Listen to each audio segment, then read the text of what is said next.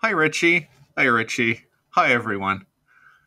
So, people, I guess, might not be aware of this because we've kind of picked up our own audience over time. But, like, before I did stuff with Sin, I had my own solo channel and I talked about Bloodborne a lot on that. And I sort of drifted away from it, and that's how Sin kind of found me. So, we, we hit a Patreon goal and we decided to go back to this because it would let us sort of go through the whole game, like from beginning to end, and talk about everything that way instead of going into individual, like sort of random topics in extreme detail. So it's just going to be me for this. Hi, Richie. Oh, thank God. Okay, yeah. so I tried. I tried doing this by myself, but it didn't work at all because a lot has happened since 2015, and um, I, I I just felt like a dick talking to myself. So. Um, it's still it's still going to mostly be like the style that I was doing before, uh, but you Sin will be here to like steer the ship a bit and give me someone to talk to. So we're going to start where the game starts, and that is Iosefka's clinic. Oh yeah, pale blood. So the first thing that happens in the game, like literally the first thing that happens before we do anything, is that the blood minister mentions pale blood to us. And then after we create the character and wake up there's also the note mentioning pale blood. So pale blood is it sort of forms like a spine like a through line for our progress through the game. So we're not going to talk about pale blood right now we're going to talk about it at the very end because it sort of loops back around to the clinic so i want to start by talking about the clinic itself as a building, the kind of building it is, and how it's constructed and what happens there. Because that tells you an awful lot about the history of Yharnam and how Yharnam got to the stage it's in now, and Yharnam's relationship with the Healing Church and its relationship with its own past. And throughout the game, as you return to the clinic, you get to see kind of the story of Yharnam play out in miniature in this building and it, it does a thing that a lot of the areas in Bloodborne do, where in terms of narrative progression, like not a great deal happens there, but they function by commenting on other areas. So, the first thing that I find really interesting about the clinic, and it's something that, again, the game does not outright say this, it's just built into the environment design, is that Iosefka's clinic isn't actually a clinic it's an old mansion that's been converted into a clinic. Did you pick up on that when you played it? Well, I thought it looked very mansiony, but I figured that's what Victorian clinics in Bloodborne look like. It didn't occur to me for a, a long time because I remember I made a video on Iosefka's clinic about five years ago. And I had interpreted bits and pieces of the architecture as though they were part of a clinic the obvious one is when you go into the the big hall with all the beds in it. There's a very obvious second story. And I had initially interpreted that as that's the gallery that you would watch operations from.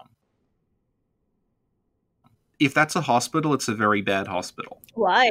Because there's all these like the patients are all just lying there like directly as you walk in the front door. That's not that's not good practice.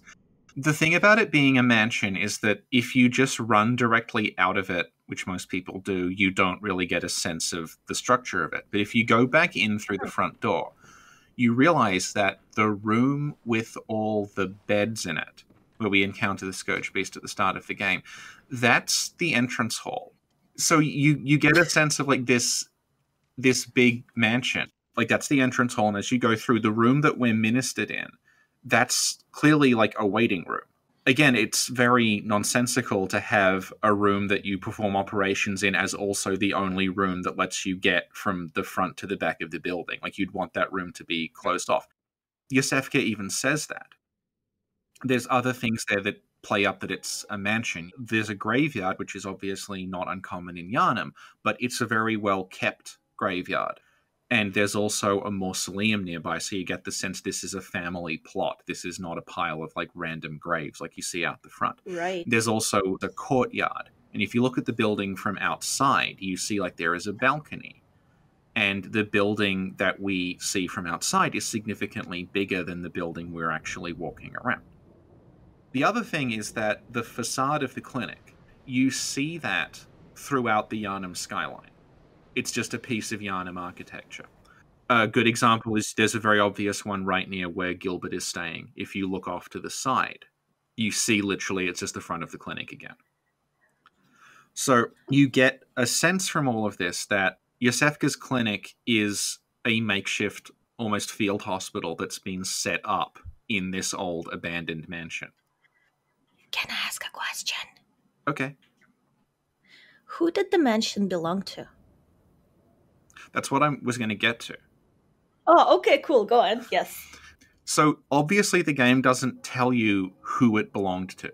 This is clearly a mansion because it's designed like one and because of the things that you find there, but at no point does it straight up say, like, this is the mansion that belonged to X. It just lets that be part of the environment. So, what it ends up conveying is not necessarily like the story of the family that lived there, this is their name. What it conveys is, oh, the grand sort of opulent history of Yharnam, this big, beautiful mansion that presumably belonged to this family that lived there for generations, that has been turned into a grotty field hospital because the scourge of the beast is so prevalent, is so inescapable, that it is literally swallowing up the history of this place. And the way that it's being used as a field hospital like this connects to the character of Iosefka because she tells us something else about Yharnam and about the history of Yharnam and Yharnam's relationship with the church. So, do you think Iosefka's part of the healing church? The real Iosefka? I kind of viewed her as an independent contractor. Yeah, well, exactly. I, I I think it's pretty clear just from how she acts that she's not part of the healing church, and this is like really important to understanding what goes on here. So to start with, like the major thing is that the healing church at this point in the story, they've barricaded themselves in Cathedral Ward. Like they're not leaving, with the exception of the imposter who we'll talk about later. But the Healing Church have barricaded themselves away from the rest of Yharnam, and Yharnam have turned against the Healing Church. They they are at war at this point in the story. So immediately the notion of a healing church person just hanging around like operating this clinic doesn't make a great deal of sense. But then if you look at how Iosefka talks to you, she's very, very clearly she is trying to help people. Out on the hunt? Then I'm very sorry, but I cannot open this door. The patients here in my clinic must not be exposed to infection. I'll do what I can, of course, but I'm afraid nothing will change my mind. I cannot open the door. Please try to understand my position. So compare that to the way the healing church operated. Because we've seen in the research hall like what it was like there. The goal of the healing church was to get people to experiment on. It wasn't to actually heal anybody, it was to get subjects. They didn't turn anyone away. They didn't care about infecting people. If you look at how they actually operated, they were not attempting to heal people, they just wanted bodies to work on. The other big tell that Iosefka's not part of the healing church is that she gives you her own special blood vials. And those blood vials are much, much more potent than a regular blood vial. They heal a lot more. And if you look at the way that they're described, it says like this this is a very, very special blood refinement process that is unique to this clinic.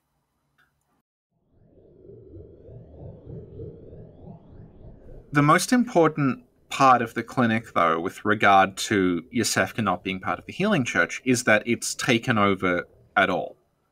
If she were part of the healing church, there would be no reason for the healing church to take over the clinic because it would already be theirs. So, when I talk about the clinic showing you the history of Yharnam playing out in front of you again, this is what I mean. What the imposter does is she transforms this clinic that was run by someone who wanted to heal people into a miniature version of the Grand Cathedral. She turns it into the research hall days that we see in the DLC. Because what happens is you end up with all the patients out the front. She's just saying, hey, send everyone here, send everyone you can to my clinic. And she takes them upstairs, which is what the Healing Church did the research hall. They took them up the lift. She is taking them upstairs and she is performing these experiments on them to further her own ends. So when you line that all up, you get this story of this is this very, very old building, this important building in Yharnam where people used to live. As the scourge spread, it had to be gutted and turned into a field hospital because they don't have the resources anymore because the Healing Church have monopolized all that. Into that sweeps the Healing Church again to take over a place that was at one point a place of healing and perverts it and turns it into this laboratory for them to perform these experiments. Hmm. So, do you want to talk about the experiments now?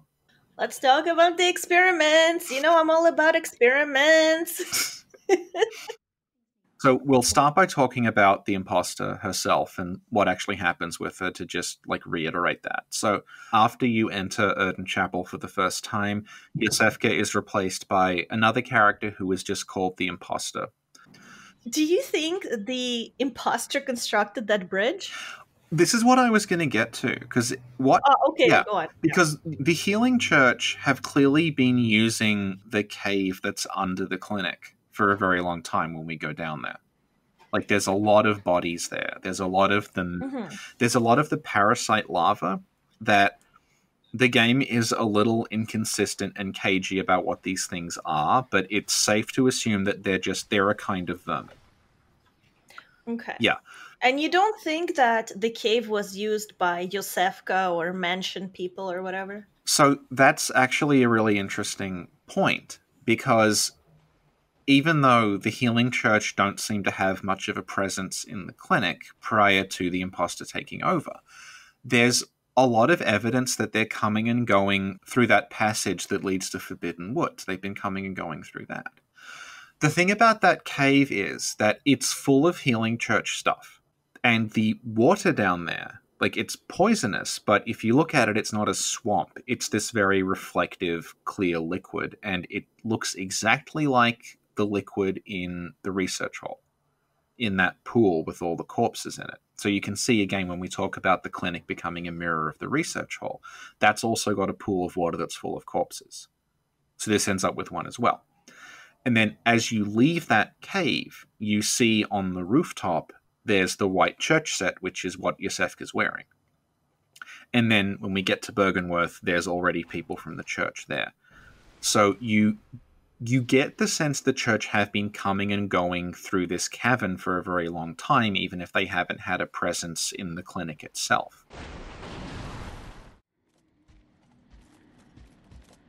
So we'll talk now about what the imposter is doing, what the byproducts are, what the end result is. Because, like we said, this is the healing church in miniature, this clinic. So what the imposter is doing is she is unlike the original Iosefka. She is desperate for patients. She just wants you to send her people. It doesn't matter what state they're in. It doesn't matter if they're infectious. She just wants them. Oh, hello. You made it. Find any survivors? Or only beasts? Tell anyone who's human about Iosefka's clinic. I will take proper care of them. They're in your hands and soon mine. And what she's doing is she is experimenting on them to further what the game calls communion. And the game shows this very overtly by sticking the big communion rune right next to a patient that she's been working on. The game does this a lot with Caryll runes. It will use the runes to comment on the area that you find them in.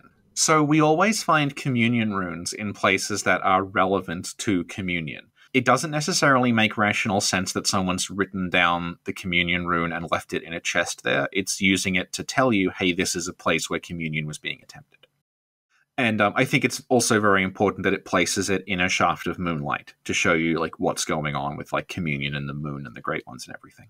So, what she is trying to do with the Celestials is she is trying to continue on what they were doing in the research hall, which is that you're trying to experiment on people and alter their physiology, particularly their brains, so that they can commune with the great ones. They can commune with things that are beyond human comprehension, basically, rewire their brains in a sense.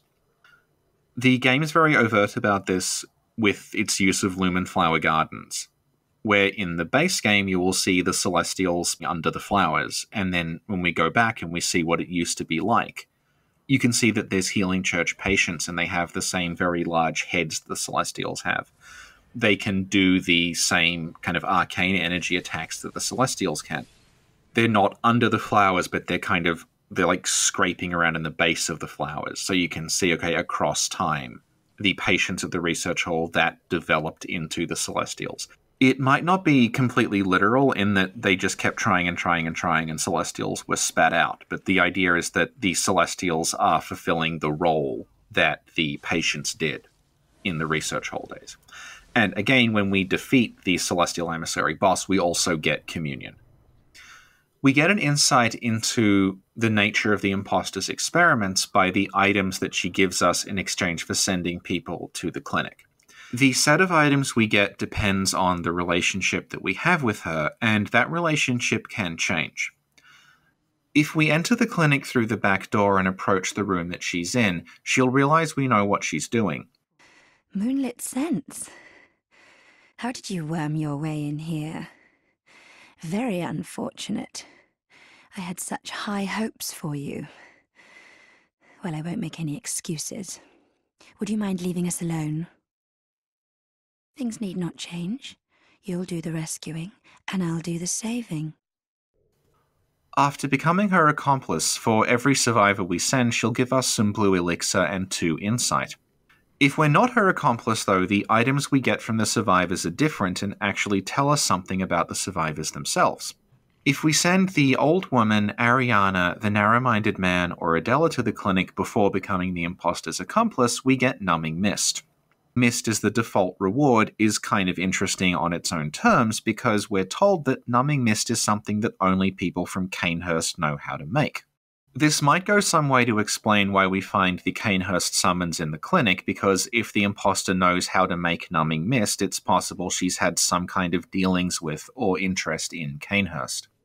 We get different rewards, though, from the afflicted beggar and from Gascoigne's daughter.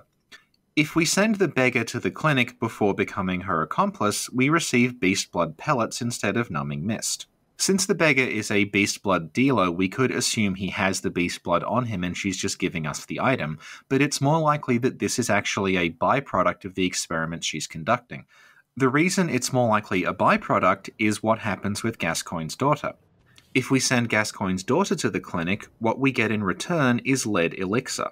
Lead Elixir is an item that the game makes a point of linking very overtly to nightmares. Sending Gascoigne's daughter to the clinic this way is, in fact, one of only two ways we can get lead elixirs in Yharnam. The only other place we find them is a corpse outside the entrance to Yahar'gul, Ghul, near where the amygdala is. The other thing that happens to Gascoigne's daughter if we send her to the clinic is that she's transformed into a celestial that drops the formless Oedon rune.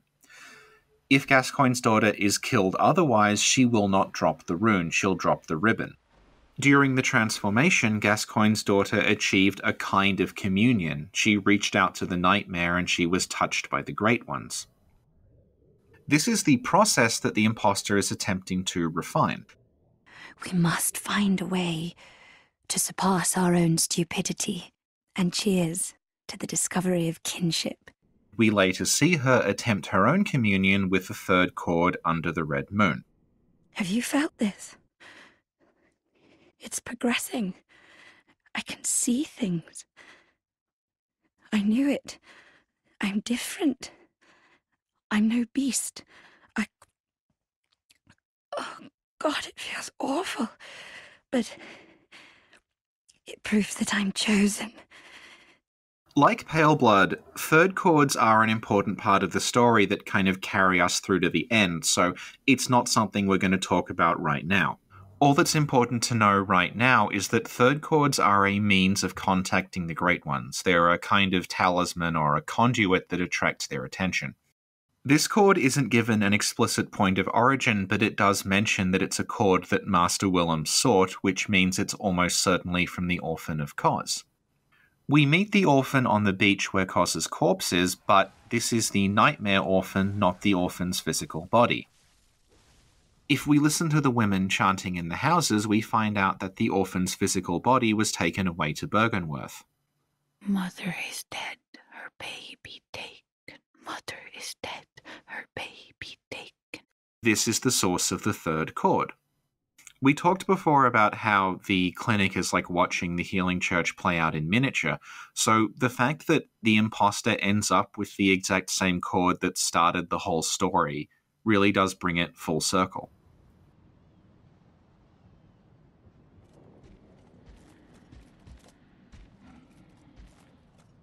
All right, that was our tour of Iosefka's clinic. Finally done. And um, we're going to do these in order, so I'll see you at the Hunter's Dream next time. See you at the Hunter's Dream. But, Richie, Yes. what if I wanted to see you 10 years in the future? That's an awkward question. Not if you have the 10 year bazooka. And Richie, if people wanted to find out about the 10 year bazooka, Mafia Babies, The Policy, and Katekyo Hitman Reborn, where could they look? There is also a podcast on this channel where Sin made me watch Reborn. Season one. Mhm. And the podcast is called The Policy. And in it, we watch Reborn and analyze it episode by episode. And I'll put the link in the description. Thank you, Richie. Thank you, Sin. Bye, everyone. Ciao, sir.